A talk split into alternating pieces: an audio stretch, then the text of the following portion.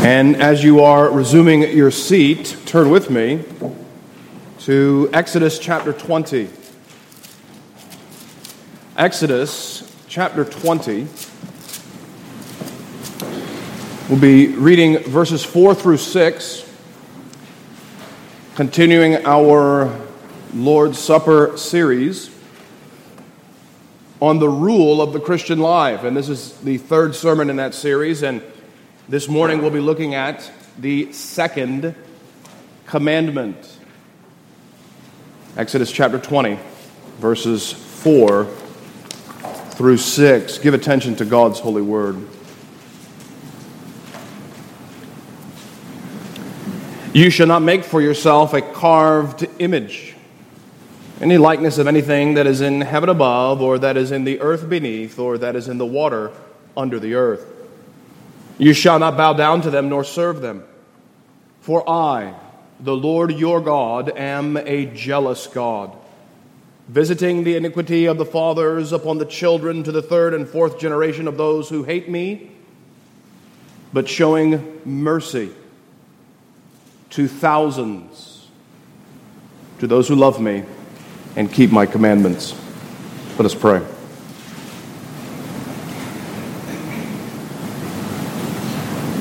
Almighty God, our Heavenly Father, we come before you, O Lord, to now worship in this means of grace, preaching which you have appointed, by which you make known to us the secret things of your covenant. And so we pray, Lord, now that during this hour of preaching, you would fall upon us by the Spirit sent in the name of the Lord Jesus. That in hearing the voice of man, we would not regard it as the voice of man, but we would hear it as it is the Word of God from your scriptures preached. And we pray all these things for Jesus' sake. Amen.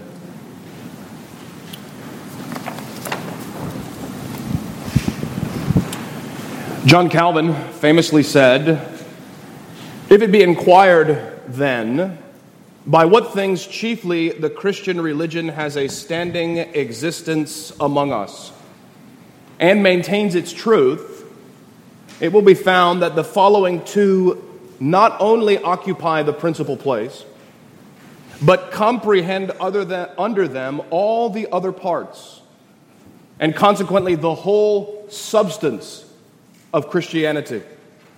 That is a knowledge first of the mode in which God is duly worshiped. And secondly, the source from which salvation is found. And then he goes on to add this When these are kept out of view, the right way of worshiping God and the source from which salvation is found, when these are kept out of view, Though we may glory in the name of Christians, our profession is empty and vain.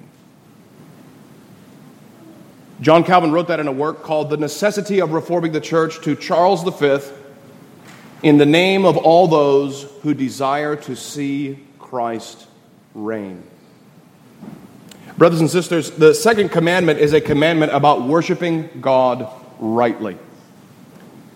Of the ten words spoken on Mount Sinai, it is perhaps the most glorious.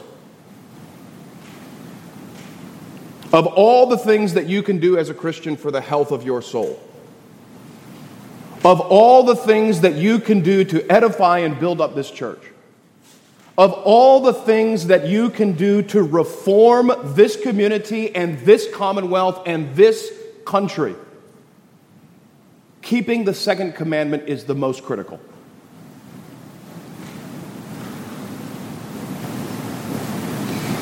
But most importantly, by paying heed to the second commandment is the only way to grow closer in your walk with Jesus. By paying heed to the second commandment, it is the only way that you will grow in your walk with Christ. And yet, Given the glory and the grace, the importance and the practical use of this commandment, how few of us understand it, let alone keep it. How few churches are marked by a due worship of God, a reverent bowing before the King of heaven. How many churches are marked by that? How many are known rather for entertaining the crowds? For promising you your best life now? For engaging in emotional manipulation, all the while wearing the mask of earnest piety? How many of our churches are known for that in their public worship services. And how quickly do we see the Christian religion falling into the abyss of irrelevance, scorn, and finally into the pit of complete removal from these shores? How quickly do we see this happening before our very eyes? And thus, the words of Calvin prove true. The way that Christianity maintains its existence and maintains its truth in any society is through the due worship of God. The Christian religion cannot stand where the right way of worshiping God is neglected. But that's not only so. How much have our own souls been corrupted by these examples? St. Paul said that evil company corrupts good manners. Bad public examples in the Christian churches corrupts true worship, even in our own souls. How much has our own flesh turned the second commandment into an occasion not for our own growth, or the growth of our brothers and sisters, but into an occasion for conflict and debate, for strife and accusation. How often has the second commandment been the occasion for brother to go at war with brother? How often, as soon as the second commandment comes up, does bitter envy and strife, earthly, sensual, and dare I say it, demonic wisdom has shown itself. That comes from James chapter 3. And thus, not only is the public face of our dear religion by which we are saved degraded when worshiping God is rightly neglected, but our own souls are robbed of the chief privilege of the gospel age offering acceptable worship to the Father. Not knowing or caring about right worship, either we, we simply are ignorant that this is essential to our souls, or we simply don't care that there's only one right way to worship God. Not knowing or caring about worship, we wander like sheep astray in the desert, bleating after our shepherd, not knowing where we can find him. Because the right way of worshiping God has been buried through bad example and fleshly wisdom. We have need, brothers and sisters. We have great need. We, I include myself, of humility and repentance. Before we can even approach this commandment. Because where our flesh is still active, where sins are still nurtured in the heart, we cannot hear the words of God. And so we have great need of humility before we approach this commandment. To the degree that we think we stand in keeping the second commandment, to that degree, this sermon will be your downfall.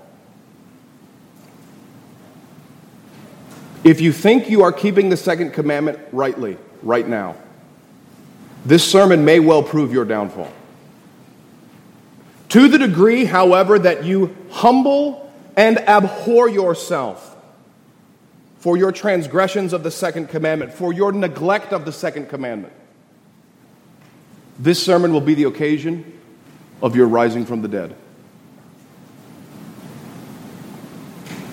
Brothers and sisters, I realize this tone in my introduction is very different than my normal introductions. But I want it to be impressed upon your minds and hearts God does not take this commandment lightly. And for the good of your souls, I cannot take it lightly either as I serve in His name. After repentance, there are two principles that we need to keep in mind as we interpret this commandment. The first, uh, well, they are the internal principle and the inclusion principle. Let me explain what those mean. Internal means that the commandment has reference not only to your outward acts, but it has reference to your internal state of soul, to your mind, will, and affections. Paul says in Romans chapter 7 verse 14 that the law is spiritual. It reaches into the heart. It's not only concerned about outward forms of worship. It's concerned about the heart of worship. Inclusion means that whatever is expressed in the commandment,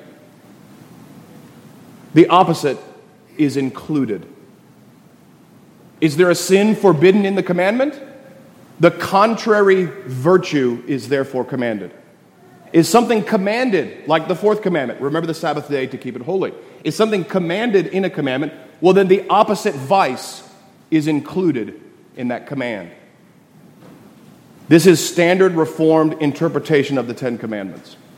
You see an example of this in Ephesians chapter 4 verse 28. Paul says, "Let him who stole steal no more, but work with his hands honestly." You see the command says, "Thou shalt not steal." The opposite virtue is commanded. Work hard and provide for your own money. Now, brothers and sisters, with these principles in mind and a humbled and repentant soul, we are ready to heed this commandment. The second commandment requires, this is what we're going to learn. The second commandment requires worshiping God only in the way that He has appointed in His Word. The second commandment requires worshiping God only in the way that He has appointed in His Word. We're going to see two things there's going to be three parts to the sermon, but there's two things in the text we're going to note. The command itself, verse 4 through verse 5a, and then the reason, 5b through verse 6. And then finally, there'll be a conclusion. So we have the command, the reason, and a conclusion.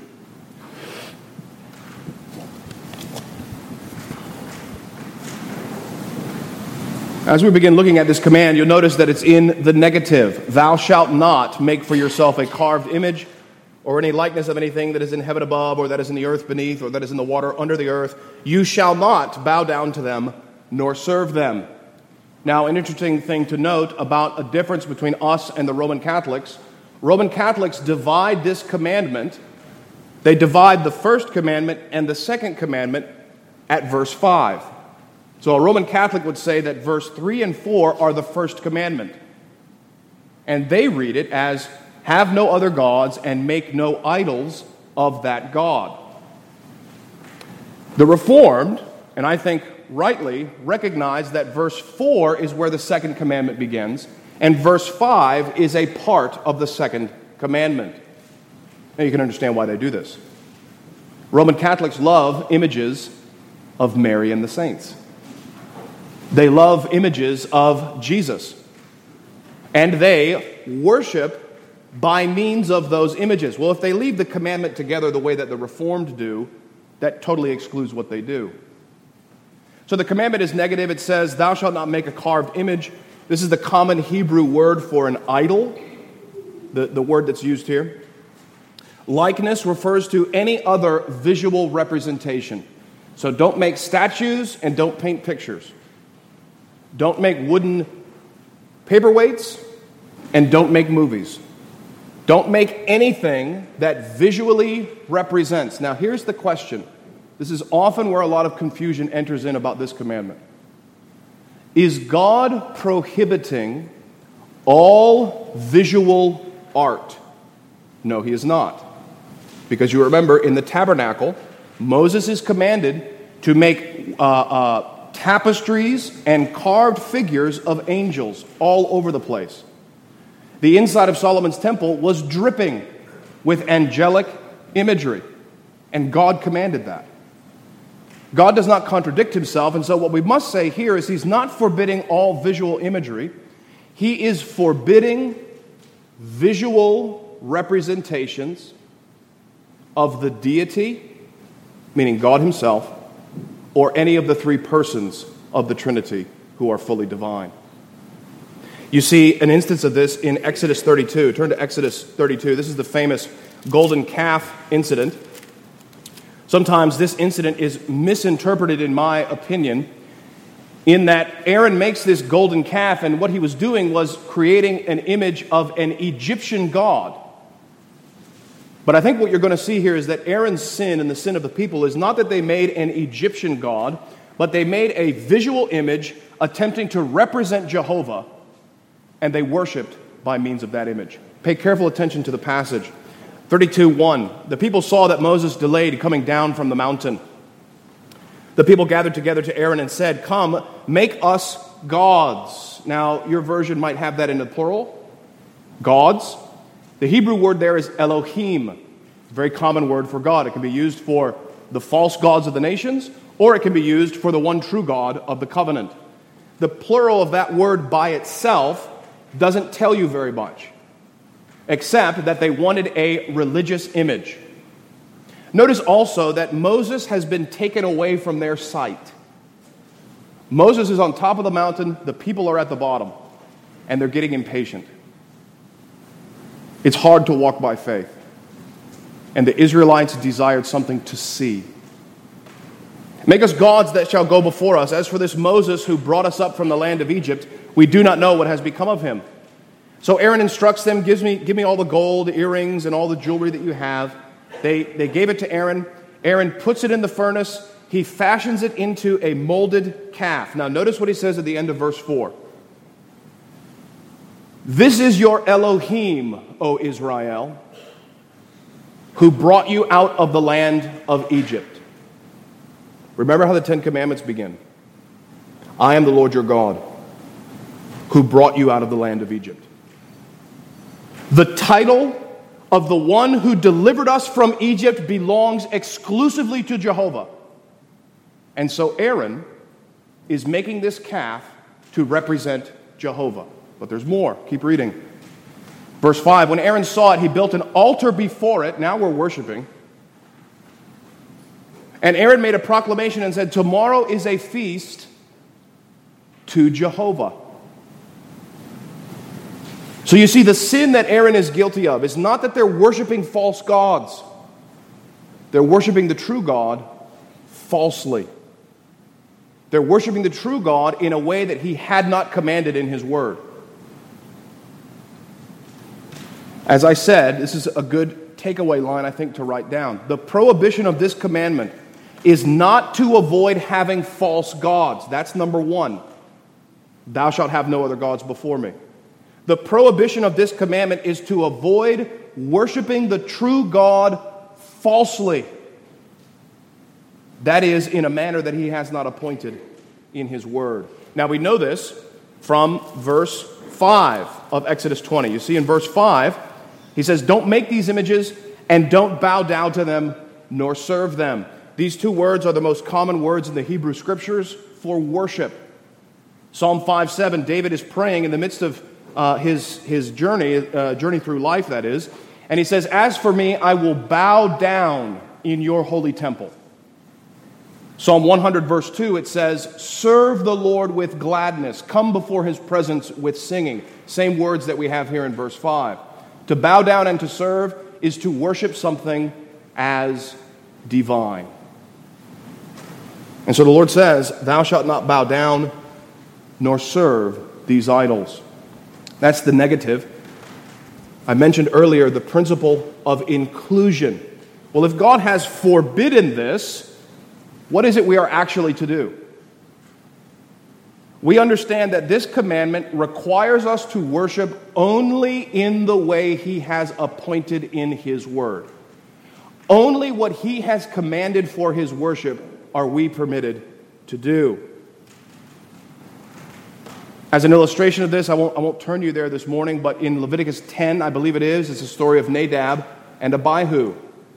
Nadab and Abihu have just been ordained priests in the newly erected tabernacle, and they come before the Lord's presence with strange fire, meaning incense that God had not commanded. They came up with their own incense.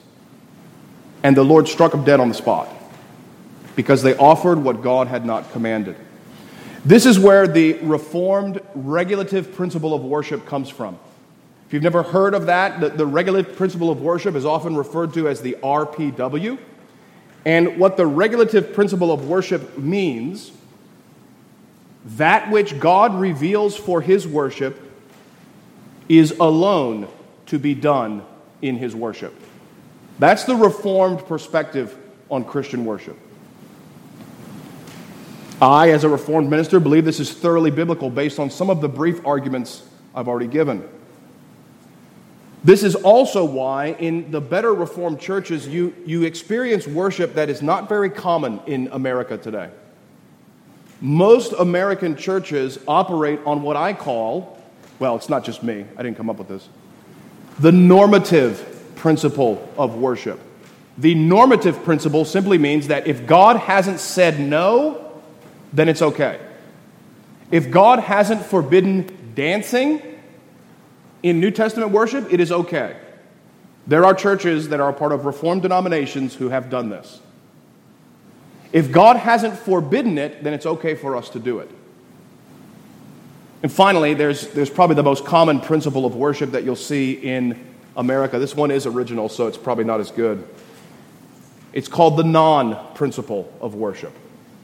And what that essentially means is whatever a human imagination deems fitting for God's worship is allowed. Whatever we want to do, we can do it. We can have light shows, rock bands, we can have Coke and Ritz for the Lord's Supper. We can do whatever we want because it's sincere, authentic, and it makes us feel good. That's most Christian worship that you see in the world, and especially in America today.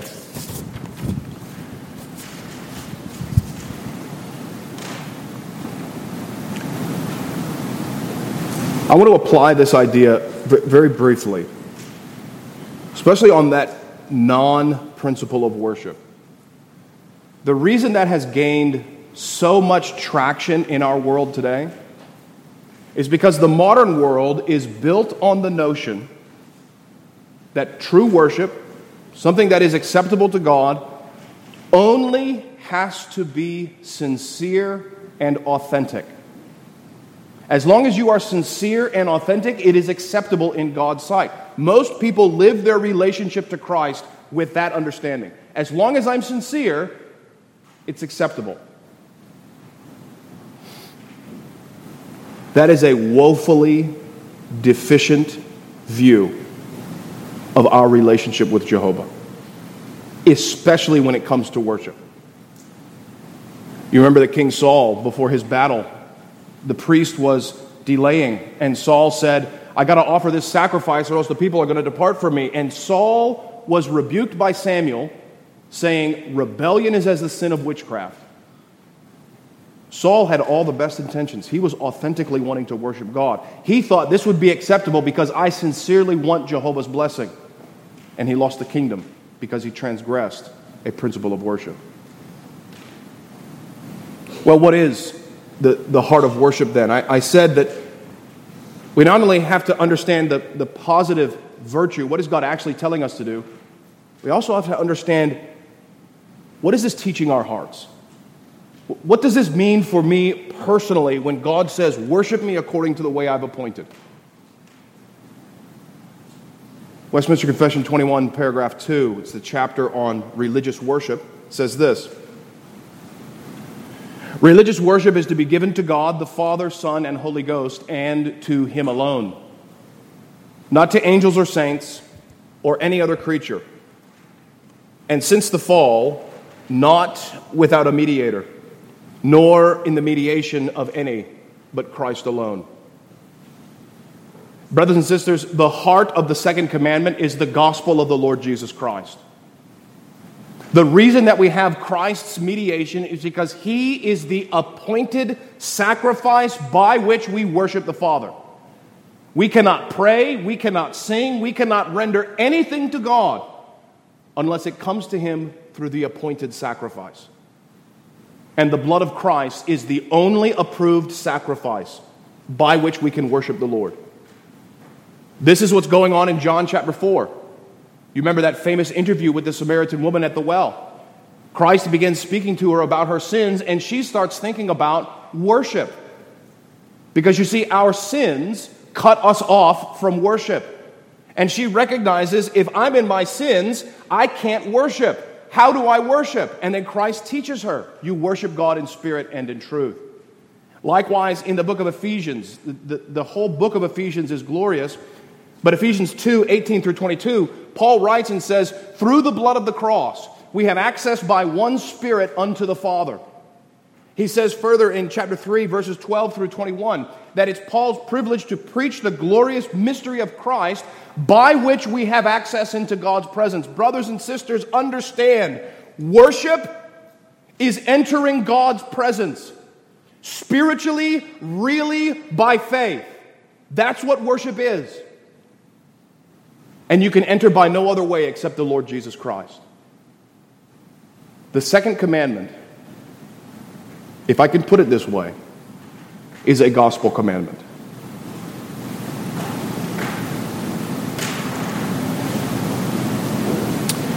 We can therefore say the first step to keeping the second commandment is to believe the Lord Jesus Christ. The first thing all of us have to do to keep the second commandment is to repent and believe in the Lord Jesus.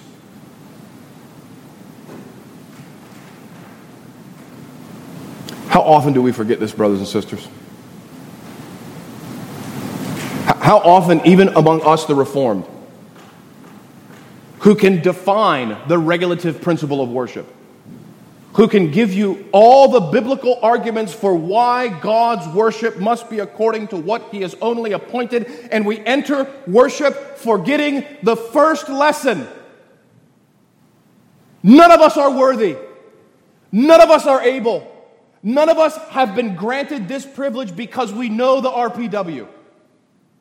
We are only granted this privilege because of the death of the Son of God, and we must enter into worship with a heart of faith in Him. If we do not, our worship is not accepted. Our prayers bounce off the ceiling and fall again on our heads. How often do we forget this? Let me, let me encourage you, as the Lord has encouraged my heart through preparing this and meditating on this. Humble yourselves before the Lord. Adopt the attitude of Job. I heard about you with the ear, but now my eye sees you, and I abhor myself and repent in dust and ashes. That's the only thing we bring to worship. God provides the rest through his Son. The second thing we can say about keeping the second commandment, and I think the thing that is required of us today, when I say us, I mean our congregation. I mean you in your personal walk with Christ. The one thing needful for all of us in keeping the second commandment is private prayer. You ever think about it that way? We, we often read the second commandment or think about the second commandment and think it has to do with public worship. And we think about the outward commands of what we do outwardly in public worship. It does have reference to that. But fundamentally and primarily, the second commandment also has reference to your prayer life. And specifically, your private prayer life. Brothers and sisters, let me, let me just encourage you with this. Westminster Confession 21, chapter 21, says that prayer is a special act of worship. Prayer is not where we bring our laundry list to God. Prayer is where we worship God. Prayer is so essential to what Christians do in worship that in the ancient church and probably in the book of Acts, where you see that the disciples are gathered and they are, it, it, one of the only terms that's used to describe their gathering is that they're praying. It's another way of saying that they're worshiping. They talk about the prayers of the church and, and all of these different kind of uh, services that are called prayer because prayer is essential to what we do in worship. And so to keep the second commandment, you must be in private prayer. Christ says in Matthew chapter 6 verse 6, when you pray, go into your closet and shut the door and pray in secret. Brothers and sisters, I, am I'm pressing you on this because I want you to grow in your faith. Christ commands you to pray in secret. That's not an option. He's not suggesting it as a good way to live. He's saying, when you pray, pray in secret. Go to your Father in prayer and shut the door. And how few among us keep the second commandment in that light? How few of us pray secretly? You know, the, the older writers, the better writers in, in our tradition, 17th and 18th century Scotsmen, the, the Puritan writers, all of them talk and say secret prayer is the heart of Christian religion. If you don't have secret prayer, you may not have Christ. Because the heart of the Christian, in light of the love that Christ has shown us, even as Paul says in Romans chapter 8, he's given us the spirit of adoption. What does the spirit of adoption do? It causes us to cry out, Abba, Father. That's private prayer. That's secret prayer.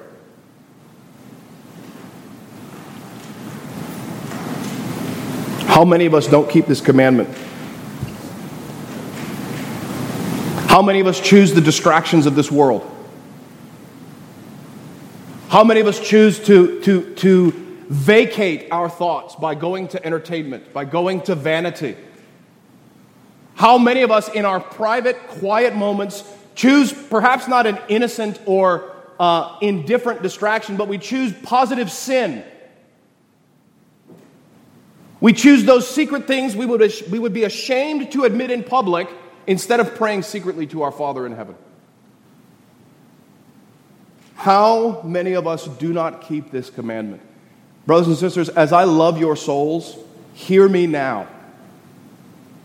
The thing you need to do in your life right now is pray secretly to your Father. You don't need more books. You don't need a change of circumstance. You need to go to your Father in heaven and say, Abba, Father, save me. And as Christ promised, your Father who sees in secret will reward you openly.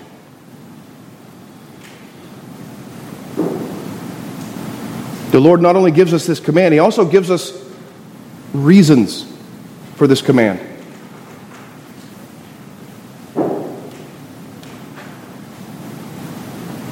The reason is really um, our relationship to God.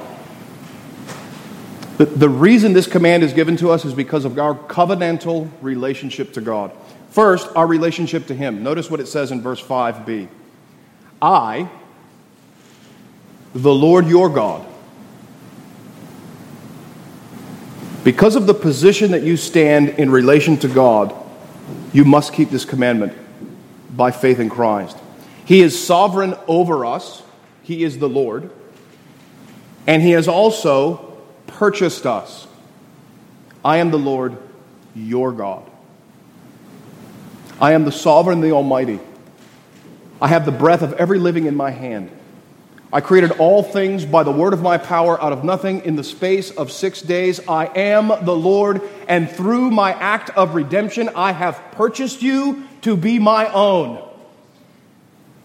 Even as it says in the book of Ezekiel, when he describes God's relationship to Israel, He says, When you were struggling in your blood and nobody had mercy on you, I walked by the way and said, Live.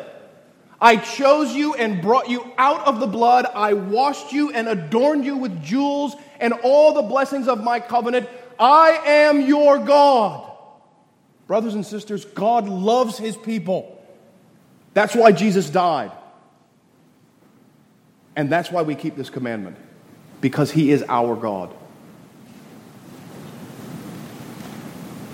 But it's not only our relationship to him, it's God's relationship to us. And as, as I alluded to in that reference to Ezekiel, you know the rest of that passage, God is presented there as the jealous husband. The book of Hosea as well, Jehovah presents himself through the words of the prophet as a jealous husband. We find that word here in this passage, verse 5. I, the Lord your God, am a jealous God. This term is very shocking to modern sensibilities. In fact, one no less uh, notable than Oprah Winfrey said that because of this attribute, she could not handle the God of the Bible. She said, I don't want a God that's jealous. This, this is too much for me. This is very shocking to modern sensibilities because our idea of God it, it, it, it's not uh, the idea that the Bible presents most of the time. This describes God's attitude towards false worship. And throughout the scriptures, it can be either worshiping other gods like Baal, or it can be worshiping him falsely. He's jealous over his people. The term is closely connected to God's character in Ezekiel, I'm sorry, Exodus 34 14. This term is so closely connected to God's character that it says, I, the Lord your God, whose name is jealous, forbid you to worship idols. This term expresses the response to a promised and exclusive love given to somebody else. This term expresses the response of a, of a husband who has covenanted with his wife, and they have both made vows and promises, you and no other. And then that wife gives her love to someone else. That's what this word expresses. This is the opposite of God's love. This is the, I shouldn't say the opposite. This is the, what we would expect if God loves something and that something doesn't return that love, he becomes jealous. As I mentioned, Hosea, 2 Corinthians 11 2, Paul says, I am jealous over you with a godly jealousy, for I have betrothed you to one husband, even Christ, that I might present you as a chaste, pure virgin. So Paul picks up on this idea jealousy, husband, covenant of marriage. One very important thing to notice about this jealousy in reference to worship this is one of the primary ways that Jesus proves his divinity. You remember in all four gospel accounts, Christ cleanses the temple. He goes in and turns over the tables and drives out the money changers. And then it says in the Gospel of John, zeal, which in Hebrew, zeal and jealousy are, are very, I think they're almost the same word. It's the same idea says, Zeal for your house has eaten me up. And he says in the Synoptic Gospels that you've turned my father's house, which is supposed to be a house of prayer, into a den of thieves. And so, the one time that Christ shows what we might call anger, he's actually showing his divinity in light of the second commandment. Jesus, who is God, is jealous over the worship of his people.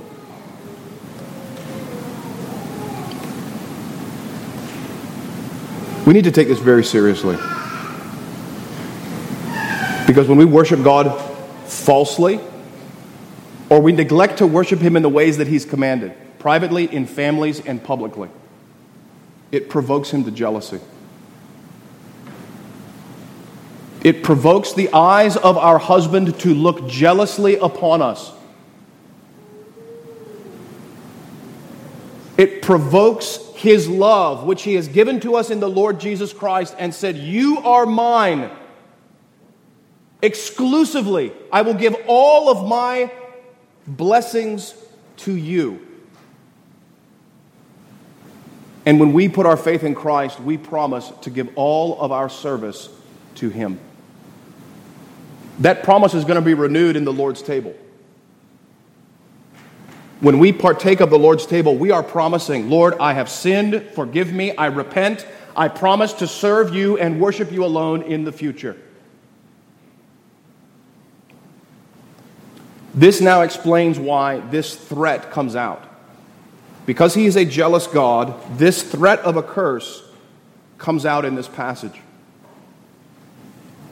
For I, the Lord your God, am a jealous God, visiting the iniquity of the fathers upon the children to the third and fourth generation. Two things to notice. I know that we're getting on in a little bit in this sermon, but bear with me. The threat of the curse, notice, brothers and sisters, your personal piety affects your households. Your personal piety has an effect on your households, imputing the sin of the father to the children, to the third and fourth generation. Notice also how God regards those who disregard his commandments. He imputes these sins to those who hate him. That's how God regards a disregard of his commandments it's hatred for God himself. Now, brothers and sisters, I know that in our generation, preaching the law of God and enforcing the law of God upon Christians is not a popular way to grow in the Christian life. But I want to paint it for you this way you and I do not know what God is like. You and I cannot imagine the glory of the Creator. We have no idea what He is like. But in His commandments and in the way that He is to be worshiped, He has revealed to us this is what pleases me. This is what I delight in. This is what I rejoice in. When you call upon me in the prayer closet, I love that and I will bless you because you love me and keep my commandments. That's the second part of the reason. Notice what he says in verse 6 but showing mercy to thousands of those who love me and keep my commandments. Notice, first off, this is a gospel promise. He doesn't say he'll give you justice, he doesn't say he gives you your reward, he says he'll give you mercy. He will be merciful to you.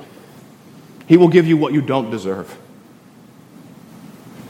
This word mercy is chesed, God's covenant mercy, very important word in the Old Testament. In this context and in most other contexts, chesed means his promised love, care, and forgiveness. And those who love the Lord and walk in the way of his commandments, God promises, I will wipe away all of your sins. Now be careful. This is not works righteousness. God is not saying that if you obey my commandments, you've earned your forgiveness. He's saying that if you walk in the way of my commandments, you are proving yourself to be a true Christian. You are proving yourself to truly love God. Did not Christ say, If you love me, keep my commandments? That's exactly what Jehovah is saying here. If you love me, keep this commandment. Notice also, walking in God's commandments sincerely with love to Jehovah for the love that He's given to us, though not sinless, though not perfect, though stumbling and falling and failing a thousand times over, sincere desire to serve Jehovah procures a blessing for a thousand generations. Notice the curse it says to the fourth and fifth generation, or sorry, third and fourth generation. This one now says to thousands. Well, it must mean generations because that's the context. And so, to a thousand generations, beyond what you deserve, beyond what you can earn, beyond what you are able to do in yourself, God, because of his covenant mercy, will bless you and your offspring after you. All the way until Christ returns. The thousand here, in a lot of times in the Old Testament, it just means a very, very long time. It's not meant to be taken literally, I don't think. I think it's meant to say for all history. Brothers and sisters, as Christ told us in John chapter 4, the hour comes, and now is, when the true worshipers shall worship the Father in spirit and in truth. Listen carefully. The Father is seeking such to worship Him. God is a spirit, and they that worship Him must worship in spirit and in truth. To worship in spirit and in truth is to humble ourselves before the awesome majesty of the Father drawing near to him through the merits of Christ alone, by faith wrought by the power of the Spirit alone. That's what it means to worship in spirit and in truth. In all the aspects of worship that God commands public, family, and privately, in your prayer closet. This is what it means to keep the second commandment. And I dare say, based on God's promises in this commandment, if you pray privately, if you diligently seek the face of the Lord, you will see such a revival in your personal life. You will see such a flowering of grace from heaven in our communities. You will see a reformation in this country now if you would but, as God said, my people who are called by my name if they would seek my face, I would return and heal their land. Pray to God privately. Keep the second commandment. If you refuse, you will be cursed. God does not take his worship lightly.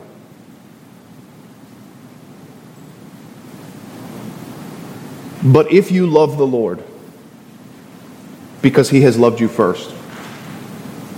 If you love Jehovah and go to him in your prayer closet and reaffirm your love to him in private prayer, you will be blessed. Amen and amen. Let us pray.